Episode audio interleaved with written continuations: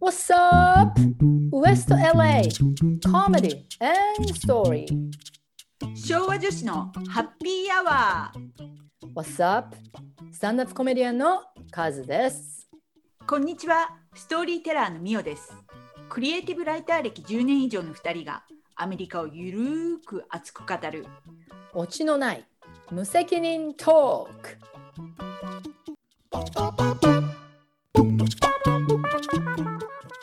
どうもカズさんはい、どうもみなさん、こんばんは。こんばんは元気ですか元気です今日は夕方ですけどね、土曜日の。そうそうそうそなんかみなさん、今週、宝くじが例の、先週話した、1億、1.5ミリオンううんの抽選がじあったっていうね、火曜日かなんかに。うちまだ電話かかってきてないよ何、待ってんの待ってるねまだ当たってるかもとか思ってる思ってるあー、だってもう、だってあれ、チチューズデーだからさ、今日サタデーでしょうんもうかかってきてるよ。 そうか当たってたならいや、何しぶといね。 何でもあれだよ、LA から一人出たんでしょその1.5ミリオン。1億そう5千万。約1億5千万。いいね夢が広がるねまあそうですけどね。あれだって10人当選したんだよね。うんすごいよね、あれね。その中でカリフォルニア一人だけ、ちょっと LA ね、あ LA。 LA か、うんうん一人かどうか知らないけど、でも私もニュースで見たから、全部見なかったんだけどでも LA この人は LA ですっていうその何映像をさうん見たっていうかねだから一その人、うんその人の映像が流れ出たいやいやいやそのガバナーがあーこれ LA ですって LA から一人出ましたって言あっーてなんかその LA タイムスだからさそのニュースかなんかが、はいはいはいだからそこだけだったんだけどなるほどねはいじゃあ私たち当たってるかもしれないとわかりませんよ、ね何ニコニコしてんのよちょっと明日のミリオネア1億5000万だったっていうね1億かと思ってたらうんねえかなり大きいですけどねねでも税金で半分持っていかれるから1億にならんけどねえ半分も5割も5割ぐらいは持っていかれることないいやそれちょっとわかんないですけどまあ なんか夢のない話ですね税 金宝くじ当たっても税金でとか言ってさ なんかシュンシュンシュンシュンって感じですけどね本当に当たったのはいいけど税金がみたいな税金泥棒みたいな感じですけどね税金は怖い。ね、ね税金は泥棒だっていう話ですけどね。まあでも、宝くじがそのやった日に、カリフォルニアがもうビジネスがほぼ100%オープンしましたけどね。ねね、おめでとうございおみます。お店行ったお店ね、えーえっと、いや、行ったんだけど、お店あうれんから、うちの近所のパン屋さん、うんあるんですよ、ジャーマンベーカリーがね。うんで、そこと、あとカフェに一回行ったんですけど、うんうんなんかジャーマンベーカリーはまだ前とその15日の前と全然変わってなくて同じですね。うんソーシャ私ルディもスタあンスのもうしてちるのし近くのあの日本のスーパーマーケット西屋うんに行ったんやけどさ、うん全然変わってなくってうんほとんどみんなマスクしてたしさうんうんそうでそあのキャッシャーのレジをレジのところもう。うん、相変わらずなんか自分で詰めさせられるっていうかさああやってくれないんだ。やってくれない自分でやんなきゃいけないんだ相変わそうらず。そうそそういれやもうもうそろそろ入れてくれてもいいんじゃないって思うんやけどさ前はねレジの人が全部入れてくれてたもん ね。ねそうそそれただ単にさレジの人がレイジーになってんじゃないうもう慣れちゃっそうなのよて。そうですか。あ、でもね、ボンズ、ボンズ行ったら、あの、セーフェみたいな、アメリカうのん普通のスーパーマーケット。うんそれ入れてくれたよ。そうトレーダー・ジョーズももう今は入れてくれるようになってんねんそう。で、自分のバッグももう持っていけるじゃんね。そ今はううんでもでも西屋は入れてくれない そうなんですか、日本人のオーナーに、ちょっと文句言うって話ですか。なんで日本食、日本食、あの、ストアだけこんなことになってるんだ。説明してくれみた いな。本当にねちょっと。でもね、そのジャーマンベーカリーも、ほんと一人ずつしかまだ入れないし。えお店に本当うん、まあ狭い店舗なんだけどでも前からそうだったんですよコロナ始まって以来あーでもう外にあの一列になってマスクも着用してくださいってウィンドウに貼ってあるし、あそうん、あと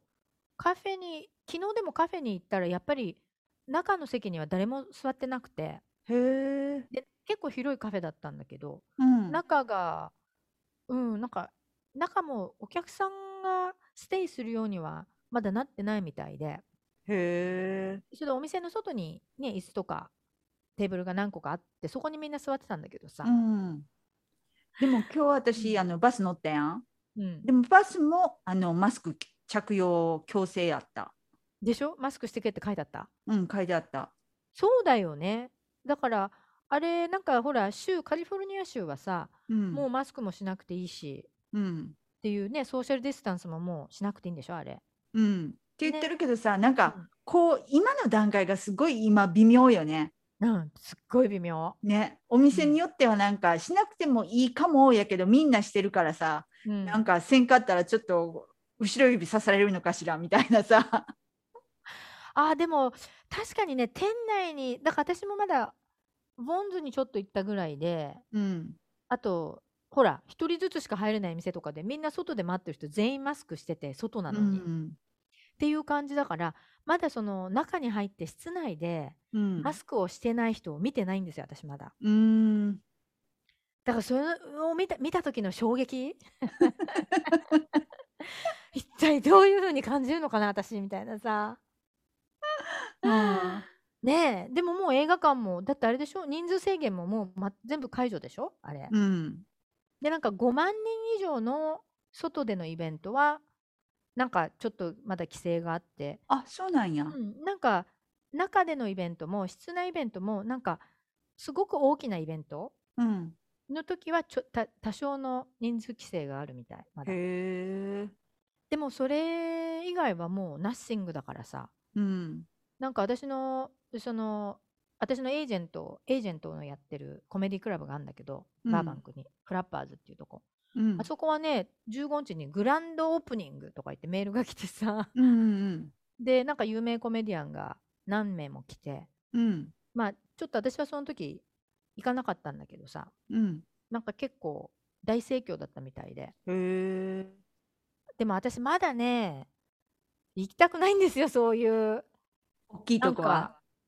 うーん、なんかどうですかだってさ、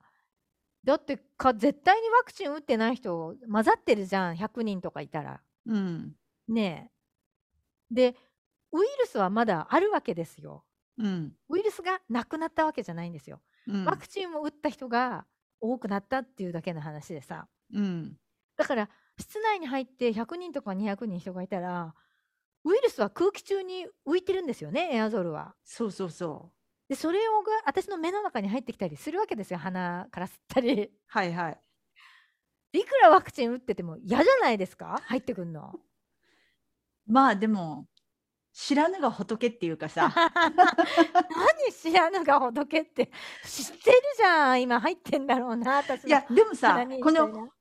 このパンデミックが始まってそういうのを意識的にうん感じるようになってるけどその前もさ、なんかフルーのシーズンとかさインフルエンザのシーズンとかさうん多分そういうのが入ってきててもうんまあ免疫があったりとかなんやかんやでうんかからなかったっていう、そのひどくはならなかったとかいう感じやったかもしれへんやん。うん確かに今がちょうどワクチン打ってるからそんなねかかってないっていうかまあそういう菌が入ってきてもうん、本人はわからない状態そうリアクションしない状態ですよねだからそれが知らぬが仏ですよあな たじゃあ美桜さんは大丈夫ともうバンバン行ってやるって感じですかいや行きましたかバンバンバンバン行言ってやるではないけど、うんまあまあ私の勝手ななんかイメージでは、うん今やったら映画館行ってもそこまで混んでないだろ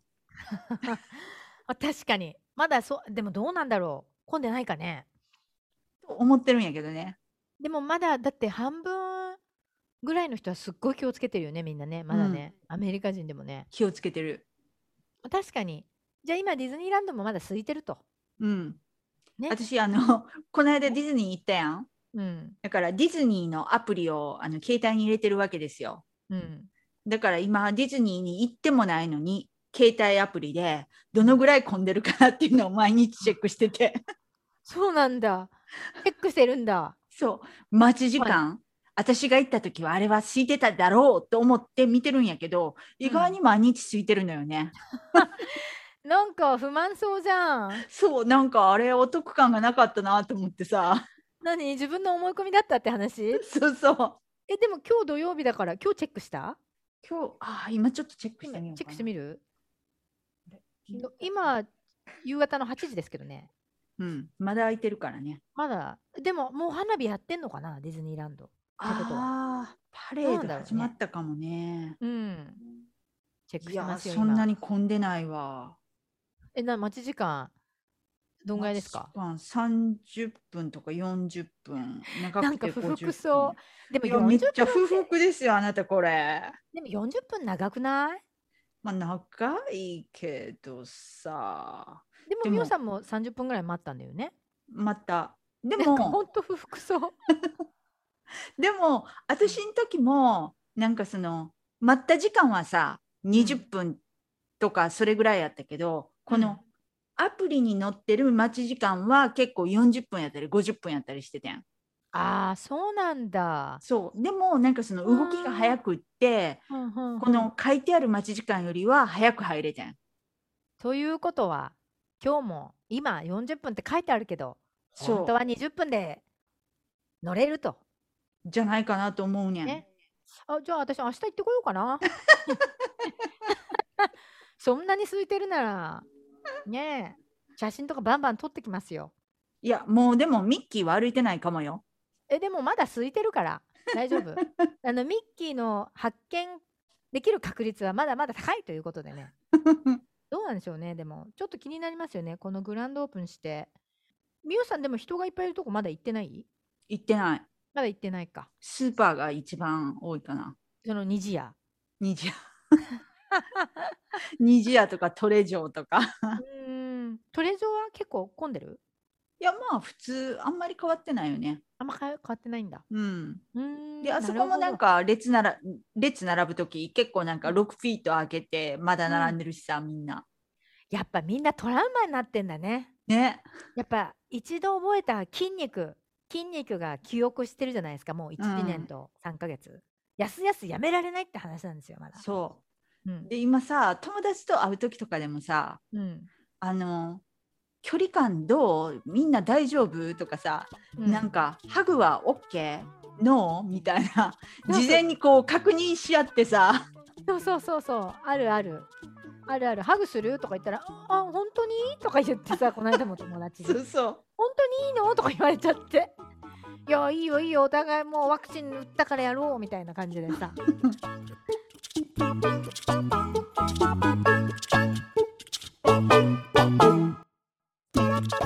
まあそんなこんなで先週話した実はそのまあビジネスもオープンしてねなんか観光客とか結構やっぱ LA だからさ世界中から来るじゃないですか。うんそれでやっぱりそれに多分そあのそれにを踏まえてあの前になんかこれ前に話した話したよねホームレスの話ね。うんしたしたうん、それがなんか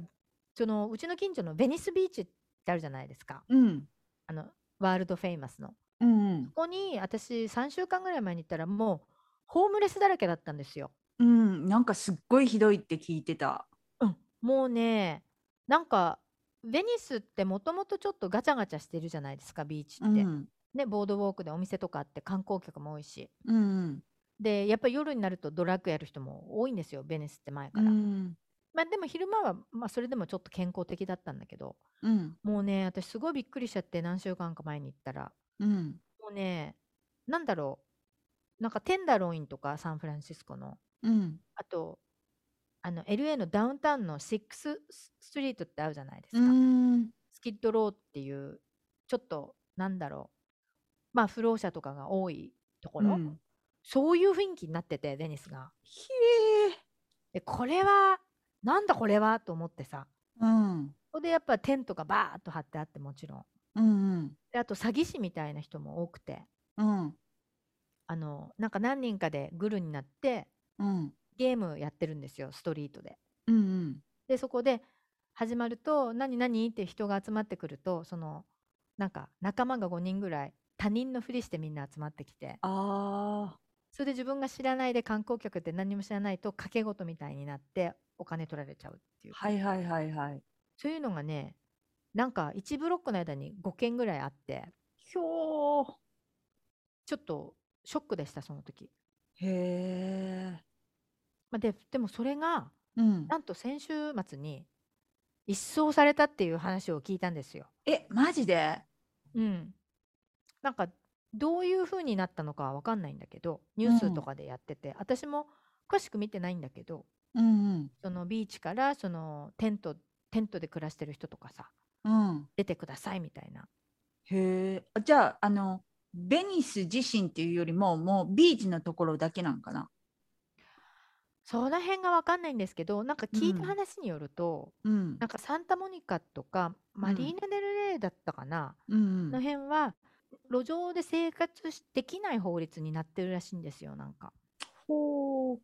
だから多分路上で寝たりするとうんなんか逮捕されたりするのかちょっとその辺の細かいことは私も知らないんですけどうんあのできないって話でだからみんなベニスに集まったらしいんですよホームレスが全員はんだから聞いた話だとなんかビーチからは一掃されてであの辺豪邸街じゃないですかと、うんだからそこら辺がどうなってるかわかんないけどでもみんなそのハウジングほら前にほらホームレスにハウジングを与えるっていう話をしたじゃないですか、うん9月までになんかやるとか言ってさうん政府が、でそれの一環かどうかちょっと私も分かんないんだけどうんでもみんなどっかに散らばっていったって話だよねきっとああなるほどねうーんでも私もこの間あの久しぶりにエコパーク行ったらさうんすっごい綺麗になって て平和が戻ってたミオさん何ホームレスがいた時は行ったのエコパー行っクてい、ないあのニュースだけ見ててうわうんこれ大変やなと思って、うん、もう絶対ここ元に戻ることはないだろうなって思ってたらうんもう市がすっごいまたお金かけてね、うん一掃して、うん、ホームレスの人をハウジング与えたりとかしてうんもう掃除もすっごいお金使ったって言ってた。あえそんなに汚くなってたんだうんあそうなんだ路上なんかでもシャワーがあってどうのこうのって言ってたじそゃうんそう。でもやっぱりね、あの結構ゴミをそのままほかす人とかもさ、う、うん、いるのはいたみたいでさ。うんうん。そうかうんで、何あれなのエコパークのホームレスはハウジングが与えられたんだ。うんまあみんながみんなじゃないとは思うけど、でも一うん応うん何、あの、モーテル6とかさ、ああいう系のなんかまあホテルみたいなところに、うんあの住まわせてもらう。モーテルいいね。本当う。に、ういいじゃん。ん。うん。え一人一部屋まあ、うん、家族で与えられてる感じっぽかったよ。ちょっとすみません家族でホームレス。うん。家族もいいっぱいいたってことまあ、私がそのニュースでちらっと見たのはあの家族とか夫婦とか、はあそうだったんうだ。んねえ大変な思いだったねみんなうね。ん、そうだから私の友達でそのエコパークの近くに住んでる人、うんそのホームレスをそのエコパークから追い出すっていうのにうん結構まあプロテストがあったりとかさ、うんデモみたいな、うん、反対そううんそのホームレスの人権を守れじゃないけど、確かにわかる。うんうんうんっていうので言ってて、まあ友達はなんかまあその気持ちはわかるけどうん、でうもん住民としてその、うん公園があっても使えない、まあねその周りを歩くのもなんかちょっと怖いっていうかさ、うん結構まあね暴力があったりとかなんかそまあのそうドラッグがあったりとかなんかそういうのがあってそのうんいけないとか、まあ知りり合いのねお母さんたちもそこを子供を遊ばせられないっていうこういう事実うんを考えるとそのデモには参加できひんかったって言っててうー。んまあねまあ、うんそれもわかるやっぱね近所の人はそうだろうしねうんだって私もベニス行った時私ここもう来れないって思ったもん自分で、そうやんね。うん、なんかこのままじゃちょっと来れないなって思ってあまりにも殺伐しててさ別うにん何かされたわけじゃないんだよストリートベンダーもたくさん出ててうん観光客もいたけど、うんなんか本当にあのね言葉で表現できない一度やっぱり皆さん視聴者の皆さん 一度アメリカの都会のホームレスが集まる区域に一度踏み入れると分かります雰囲気がうんちょっとね別世界よね、別世界ですね、うん、別になんか悪いことされたわけでも何でもないんだけどさ、うんでもやっぱり私と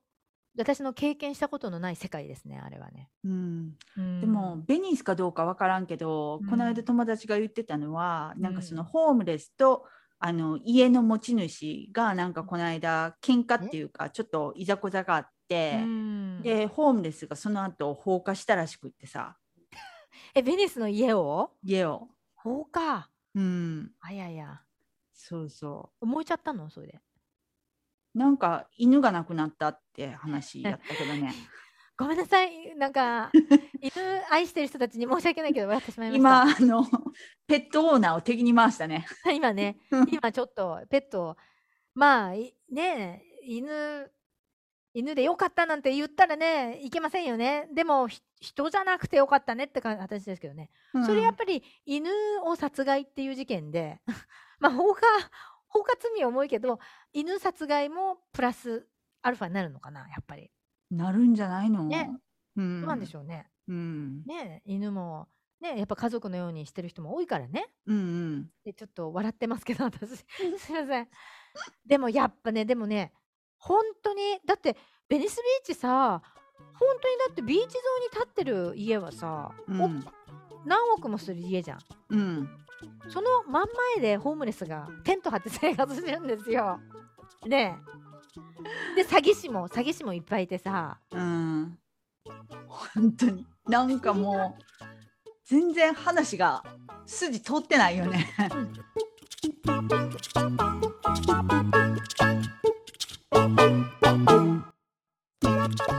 ホームレスの人がさ病気になって病院行ったらさ病院体ってどうなるの、あのジェネラルホスピタルとかに行くとうんそのジェネラルホスピタルって知ってますかうん、あの公共でやってる病院があるんですよジェネラルホスピタルって。うん私の友達が昔看護婦で働いてたんですよサンフランシスコ時代に。うんでやっぱりそういうとこに保険持ってないそのホームレスの人とか来るじゃないですか。うん待ち時間がすんごい長いんだけどうんあのでもやっぱちゃんと見るらしいですよそこはタダで見てくれるのお金がない人は。結局はたなんか本当にただにただっていうか全くただになるのか知らないけどうんでも安い安いっていうかただで見てくれるかどうかは私も知らないけどうん、でもお金をそんなに払わなくていいっていう感じになるなるらしいほどね。ただアメリカにそものちゃんとそういう施設施設があるんや。あるんですよちょそっのと安心したわ。いやだってあれだよだってクリニックなんかただであの見てくれるとこもあるんですよそういうなんか婦人科とかさうん。あとその性病とかの、うんうんそういう泌尿器科とあと婦人科が一緒になってるクリニックみたいなのがちょっと荒れた地区っていうには必ずあってうんうん。でちゃんと UCLA の先生とか来てるんですよちゃんと。へでえそ。こに行くとただで、あのー検査できたりうん。本当に HIV の検査とかうん。あとあの女性だったら定期検診パップセスミアとかさ、はいはいはい。あのやってくれるんですよ。うん。でまあクリニックだから綺麗だし中はうん。で私昔もう本当にアメリカに来た当時あの海外旅行保険うん。を最初は使ってたんだけどうん。うん。でも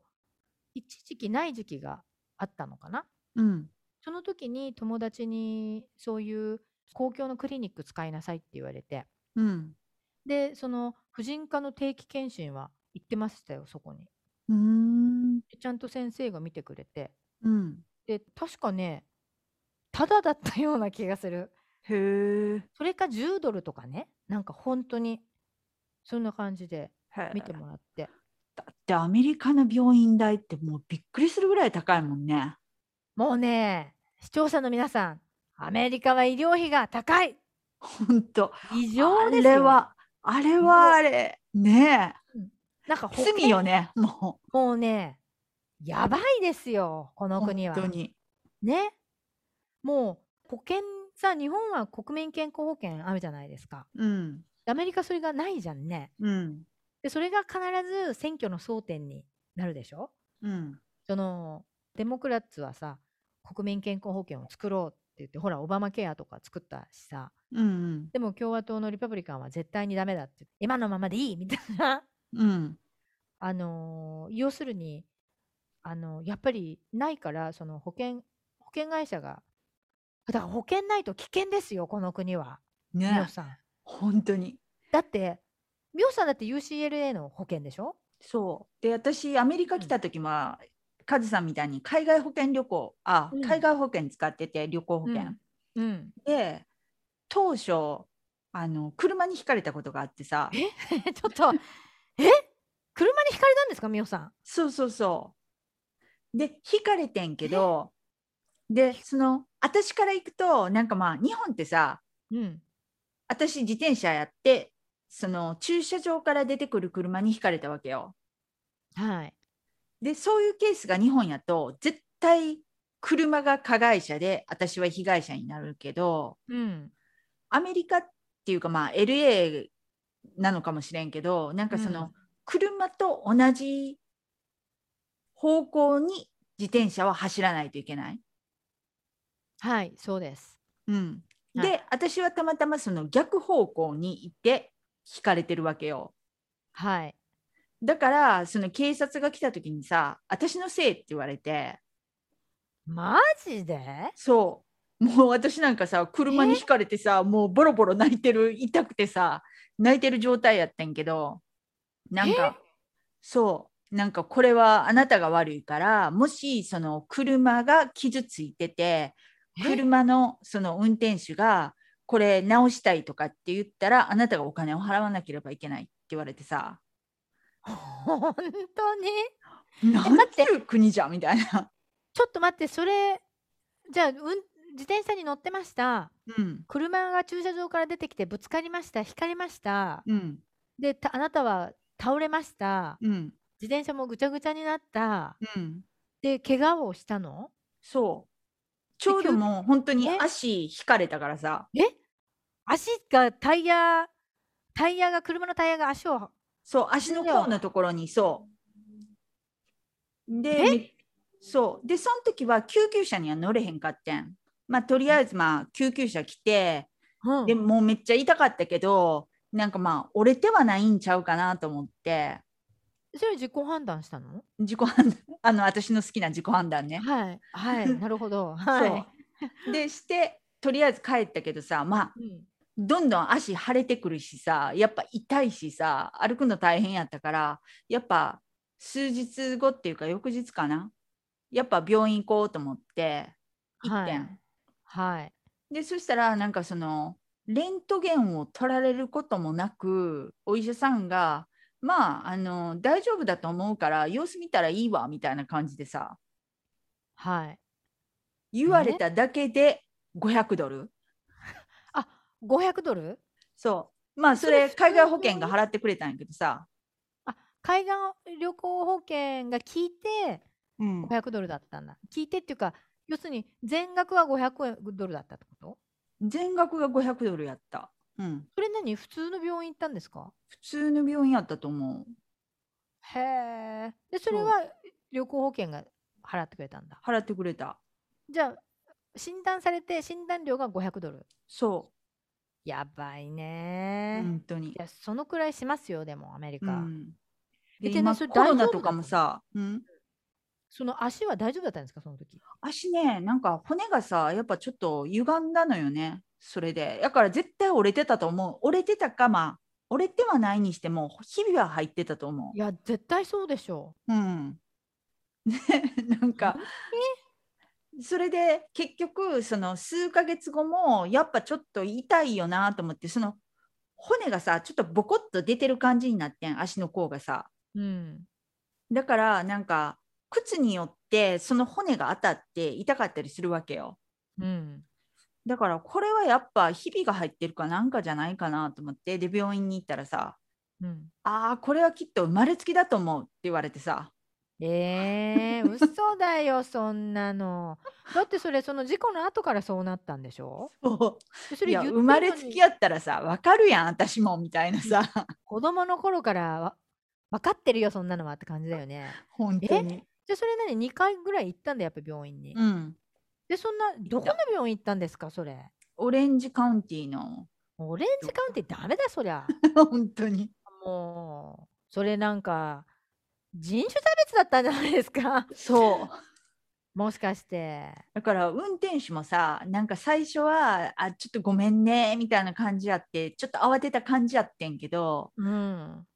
やっぱポリスがさん私のせいって言ったからさ、その後ちょっとなんかもう態度も変わってさ、えー、で私の自転車なんか50ドルぐらいの安い自転車やったわけようんだから最初はそのごめんって言ってた時はああもうなんか弁償するからって言ってたのに、うなんかん、まあもちろんその弁償もなしをね、まあねお前のせいだってポリスに言われてねう、ん、50ドルぐらい払えよみたいなさ。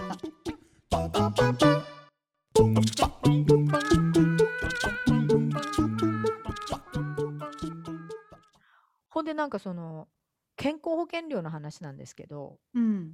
あのーやっぱり私たちほらか会社が払ってくれてる時はね結構いろいろほら UCLA とか私なんかも前のほら旦那さんが働いてたところで保険入ってるんだけどさ、うん結構いい保険だったから、うんあのー病院に行くたんびにコーペイメントって払うじゃないですうか、んそれがなんか25ドルとか30ドルぐらいで済んでたのね。うんだけどでそのアレンがその仕事を一度ちょっと辞めてた時期があってさうんでその時に自分たちで保険払ってたんですよ。うんやばかったですよなんかもう月になんか1000ドル以上払って2人で、月に1000ドル、月に1000ドル以上払ってはほいで病院に行くじゃん。あうんでそれがなんかディダクテディダクタボーってあるじゃん。うんうんなんか1年の間に保険料は払ってても例えば3000ドルまで自分たちで払わないといけないと。うんで3000ドル以上自分たちが払ったらその医療費うんその後に保険がカバーしてくれるようになるんですよああもうねだからやばかったですよその時本当になんか病院に1000ドルきついね3000ドルとか4000ドルとかとにかくそのの保険の種類にもよるんだけど、うん保険料そこまで払ってても保険があんまりカバーしてくれないんですよ結局はひゃあ2人でこれで聞いてくださいよちょっと話長くなりますけどはい去年私8月の末にさうん救急病院に行ったんですよ ER に、うんミオさん知ってますけどうんでその時にまあちょっとぶっちゃけあの話しますけどその行った理由がさその実はちょっと私その頃便秘をしててねちょっと、うんうんそれがちょっと毎日旦那も家にいるし私も家にいた頃だからうんあのちょっと便秘がひどかった時なんですよ。すいません、視聴者の皆さん、こんな話で。それで、いつもは日本のちょっと薬を飲んだり、漢方を飲んだりするんだけど、うんたまたまその時になくて、アメリカの薬を飲んじゃったんですよ。うんでアメリカの薬なんかすんごい私、昔もちょっとひどい思いをした経験があるんだけど、うんなんでか知らないけど飲んだら、うんもうひどい具合悪くなって、うんその次の日の朝になんかもうちょっと吐き気が止まらない状態になってしまったんですよ5時間ぐらいうおーきつそれでその、うんアレンはあの ER に行くとお金が高いって知ってたからうん行きたくなかったんだけど、うん私このままじゃちょっとこれ以上ひどくなったら本当にやばいなと思ってもう行ったんですよだから ER にうんロングストーリーショートうんそしたらそので一応ちゃんと面倒を見てもらって点うん滴とか打ってもらって、うんなんか結局結果大したことなかったんですよ。その時吐き気が収まって、うんなんか本当に1時間ぐらいいただけなんですけど、うんで、一応レントゲンも取って、うんで、まあ、大丈夫よっていう話に収まったんですね。うんそれのビル、いくらだったと思いますか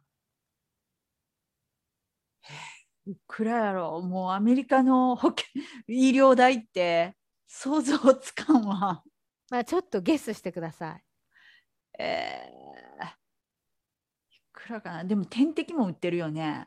点滴打って救急病院で、で、あと、頭も、あ一応 CT スキャンもして、 CT もしてんの。うん、じゃあ数千ドルはいってるよねきっとね。もう行ってますね。うん。はい。なんと、100、160万ぐらい来ました、ビルが。ビルって請求書ですよ。160万ですよ。あ、160万か150万か。とにかくそのくらい来ました。ね、救急、救急行くじゃん、救急でさ、日本も。ね、うん。で、私たち、それ、保険持っててだよ。うん保険それ月に1000ドル以上払ってたんですよ。1200ドル、300ドルとか。うん。で、なぜかっていうと、その保険は、そこまでお金を払ってるのに、月にうん12、3万、うん。 2人で。うん。その ER の対応を、なんかしてないみたいな感じだったんですよ。へえ。で、もうびっくりして、 うん。だってそれでなんか手術したとかじゃないんですよ。うん。点滴打って、先生にちょっといろいろ見てもらって、うん。点滴2個ぐらいして、1時間いただけなんですよ、そこに。うん。ねえ150万とか60万。 ほいで美桜さんに教わったそのこれでクレームしなさいって教わったじゃんなんか、うんあうのん教えてくれたよねこうちょっと、うんあのなんていうの主張しなさいみたいなこんなに払えないみたいな。うん。それでアレンが主張してうん。それでなんだかんだ言って何ヶ月もかかって減ったうん。んですよ、だいぶん。うん。それが40万に減ったんですよその次に。それでも40万。それでも4000ドル。ねありえないでしょちょっと具合悪く。くて日本でい夜に夜っていうかそれ朝だったんだけど午前中に救急病院に行ってさそんなたったたった典型的に2個ぐらい打ってさうんで百何十万とか40万とかありえないでしょ、ありえへん。うん、 私結構日本で気軽にき救急病院行ってたよ。気軽になんかなんていう気軽にっていやそんな気軽にショッピングしたみたいな言い方じゃんなんか今ねいや救急病院日本結構空いてるしさ知ってる知ってるなんか待ち時間なくね結構見てくれるから、うんなんかそれこそプラッと行ってさ、うんあちょっと肌荒れしたからとかさなんかちょっと何々だかうらんちょっと見てみたいな感じでさね肌荒れって、結構気軽に行ってたらさうん、最後にはさあの救急病院はあんまりこうあの頻繁に来るところじゃないから 普通に病院に行ってくださいとか言われてさ何同じとこに行ってたのずっと同じとこ行ってた。そう芸がないな、もうみよさん。アイデアはいいんですけど ね。じゃああ、あ却下されたと。最後は出禁になったと。 そうそう ER、何救急病院で出禁になった女。はい。初めて聞きま した。でも私も救急病院、日本にいた時なんか、1、2度行ったんですけど、ちょっと急性胃炎みたいなね。うん。で、胃カメラとか撮ってくれて、夜行って。うん。それで、だって保険持ってて6000円ぐらいだったよ。ね。でしょそんなもうんでしょ、そんなもん。ねえ160万から40万に減ってそれでもうちょっと頑張ったんですよアレンが、う、うんうのん。旦那がもうもうちょっとなんとかならないかっつって、そそしたら、なんか結局ペンディング見たくなってうん。結局なんかすなんかね結局1000ドルぐらいになったんですよ最後よかったね。それでもその CT スキャン代とうん病。院代は別で、合計で1000ドル以上払いましたよでもそれでも10万以上なるほどね。で教訓二度とアメリカの下剤は飲むなはい。あと ER には行くな。はい。やばかったですよ。なんか、まあ、だから保険がね、あの、ER もカバーしてくれるとこならいいと思うけど、うん。あの、とにかくその保険もいろいろあるけど、そんだけ払っても、それだけ払わなきゃいけないっていう恐ろしいアメリカの状況なんですけど、うん。私今あのカイロ行ってるやん。カイロプラクティック、整体ですね。はい。そう整体行っててで、うんそこは私あの保険が HMO で HMO を受け付けてないところなのね、だからまあ自腹で払ってんねんけど、自腹なんだ、そこ。うん、自腹なんだ。そう自腹で行ってる。いくらえっとね、ただ今私結構週3回来てくれって言われてるから、うん1ヶ月パスを買ったのね。はあ、なるほど。で、その1ヶ月パスがまあ650ドルぐらいしたのかな。高い。高い。高いよ。え、でも、じゃあ、何回でも行っていいのそう毎日来たかったら毎日来てもいいよみたいな。でままああ毎毎日はちょっと面倒くさいからうん週3回今。週に3回、じゃあ12回行くとして、650ドル12で割ったら、あ、でも1回50ドルぐらい。そうするうと50んか5 20。そんぐらいだね。そうそうそう。 50まあ日割りにしたらさ、うんまあまあ納得できるけど、うんまあ納ちょっと得高いよできるねね。そうでも友達と喋ってたらうんなんか友達も「ああカイロなんか羨ましいから私もちょっと近くのとこ探してみよう」って言って探してて、うん、で彼女は別に痛みがないからうん、あのとりあえずメンテとして行きたいっていうので、うんまあ自分が保険が効くところうん、探してるけど、うんその病院によってその整体師が何人かいて、うん整体師によって彼女の保険を受け付けるところ受け付けないとこ受け付ける人受け付けない人うん、いるんだ。そうがうん変わってきて、うでんプラスなんかその整体によってさ X レーとか X 線とか取るところ、うんうん、でも X 線が保険が効く効かないとかさ細かいんだ。そうん、うだからなんか本当に下調べが必要って言っててあーねそれも結構そこをちょっと込み入ってるね人にようんって、ああじゃないこうじゃないっていうのもね。そうそうそうう、ーんでもだからねよわかくる手術とか、かする時もさ、うんなんかあそのうだよ麻酔をねこの麻酔はなんか保険が効く効か効かないとかあるもんねそうだから歯医者でもだから病院なんかね皆さんアメリカで歯医者でも病院でも何でも行ったら何々をするって言われたらその自分のまず保険がそれをカバーするかどうかっていうのを確認してから OK 出さないとダメですよ。本当にうんいやそうじゃないとね危険なんですよ本当に。本当に本当だってねこれ全部保険で降りるからっつってやったことがなんかう3000ドルぐらい請求し来たことあるんですよ私。いやほいで保険会社とやり取りしてもうう何ん時間も電話してうん それでやっとカバーされたっていう事件とかあってね私も。でやっぱりやばいですねってなんかさっきの話に戻るけどその、うんジェネラルホスピタルってあるっていううじゃないですか。んで私友達が昔看護婦さんやってたんですよそこで。うんその子がその時言ってたのがうんジェネラルホスピタルっていうのはその保険を持ってない人とかでも来れるんですよ。うんねでも待ち時間がすごい5時間も6時間も待つんだって。うんで医療費もだからそういう保険のない人たちは安いんだって、いくらか知らないけどうんでもミドルクラスっつってほら私たちみたいな中中ぐらいの人たちうんは保険料もいっぱい払ってるわけですよね。うんで保険を持ってる人たちには請求がもっといくんですよ。あそあこでそこっていうかまあそこの病院じゃなくてもどこもだと思うけどうんだからあので結局その子は結構何深刻な病気の病棟で働いてたんだけどさうんなんか本当にコマになっちゃうような人たちもいっぱい来るストロークとかさ、うんうん、なんかそういうとこで働いてたんだけどうんその中流私たちみたく自分たちで保険払ってる人たちとかさうんなんか要するにスーパーリッチじゃない人たちのうん請求ってすごくおお多いんだってその例えばへえがんになったりストロークになったりで、うん保険を持ってても請求がすごいくる来ちゃうからうんその要するにその子が言ってたのはカズ「カズカズちゃんね」とか言ってアメリカ逆に保険持ってるひ人で中級の人が一番損するよって言われた、はあそうだって結局リッチな人はいくらでも払えるじゃんアメリカってあさあまあねうんだから本当に普通に働いてて保険もいもうまあ会社で持っててもあれだけどさ、うんそのその医療費の請求額がもともと大きいから、うん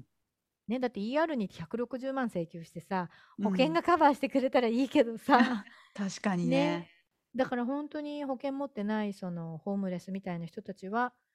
もう何時間も待つけど請求がほとんど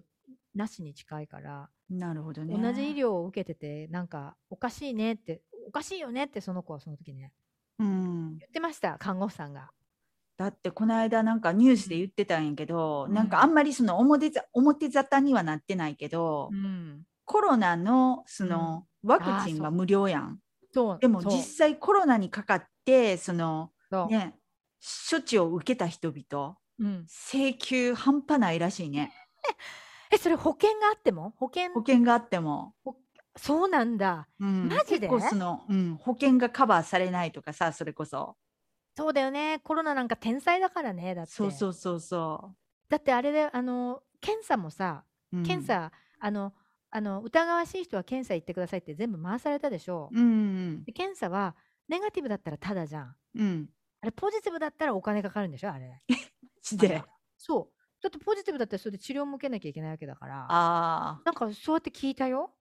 はあ。で私3回ぐらい検査受けたけどさ、うん。全部ネガティブだったからゼロだったけど、うん。でも1回なんか請求来たんだよね、私。100何ドル。え、100何ドルもう。ん。で、私それ、これでも病院で、それ UCLA だったんだけど、うん。うん、 UCLA で受けてって言われたから行ったんだけど、つったらカットされたけど。でも、 言わなあかんよね、アメリカね。皆さん、本当に、だから不法な請求、びっくりする請求が来たらね、ちゃんと、あの、保険会社とか病院と何回も、もう知らないって回され、たらい回しにされまして、私も。うん。本当に、なんか全部払うって言われた時に4000ドルぐらい来た時にさ、たらい回しにされて、保険会社にかけたら病院にかけろ、病院にかけたら保険会社にかけろ、もう辛抱強く何時間も、 もう、涙出るわ。そうで怒っちゃいけない。で一番いいのはもしアメリカ人のうちの旦那みたく口のうまい人がいたらその人に電話をしてもらってくださいって話ですよ。で最悪自分でしなきゃいけない時は我慢我慢褒めるんで。ですあと保険会社の人もあと病院の人も褒めて褒めちぎってやらせるおだててやらせるんだアメリカは。もうね、You are so helpful. Thank you so much. You are great. Oh my God. Oh my God. This is so helpful. I'm so thankful. って言うと向こうが、Oh, thank you. I'm, I'm happy to help. とか言ってね、コツは、皆さんコツを教え ます。電話してます。ままず出るでしょ向こうの人が、保険の人とか、あと病院の人が。そしたらまずね、Hi, my name is Susan. How can I help you? って言うじゃん、向こうが。うん。だから必ず名前を覚えておいて、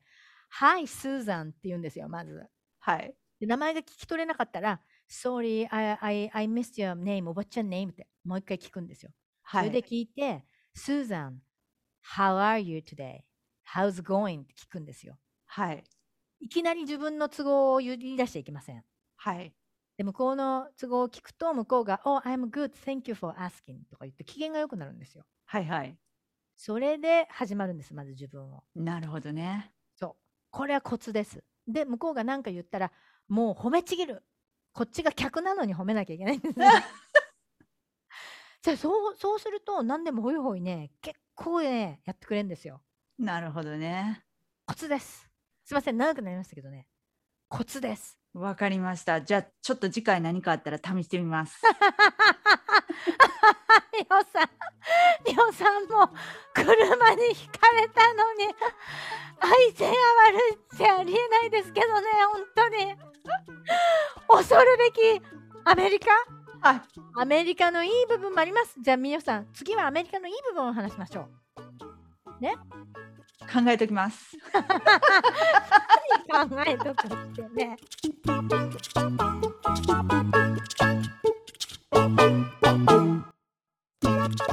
次はもう7月。早いね。早いです。次は7月。次が出るときは、はい。次は7月の8日。ということで、次の収録はきっとインディペンデンスデーあたりになると思います、皆さん。はい。ということで、日本もオリンピックで盛り上がってますが、盛り下がってる人も結構いると思いますけ ど、感じオでリンすピッね。クいつから？ 7月の下旬だったと思います。ん。なるほど。はい。はいとい。うことで、はいえー私もブログにもいろいろ載せているので、あのワクチンのこととか載ってます。みおさんもみお .net で、えー英語ですけど、ストーリーテリングの話などもなってますのでね、皆さん、はいえーチャンネル合わせてよろしくお願いちゃんですということで、皆さん、明るい気持ちで7月を迎えていきましょう。はい。はい昭和女子のハッピーアワーでした。聞いてくれてありがとう。じゃあねー。バイ。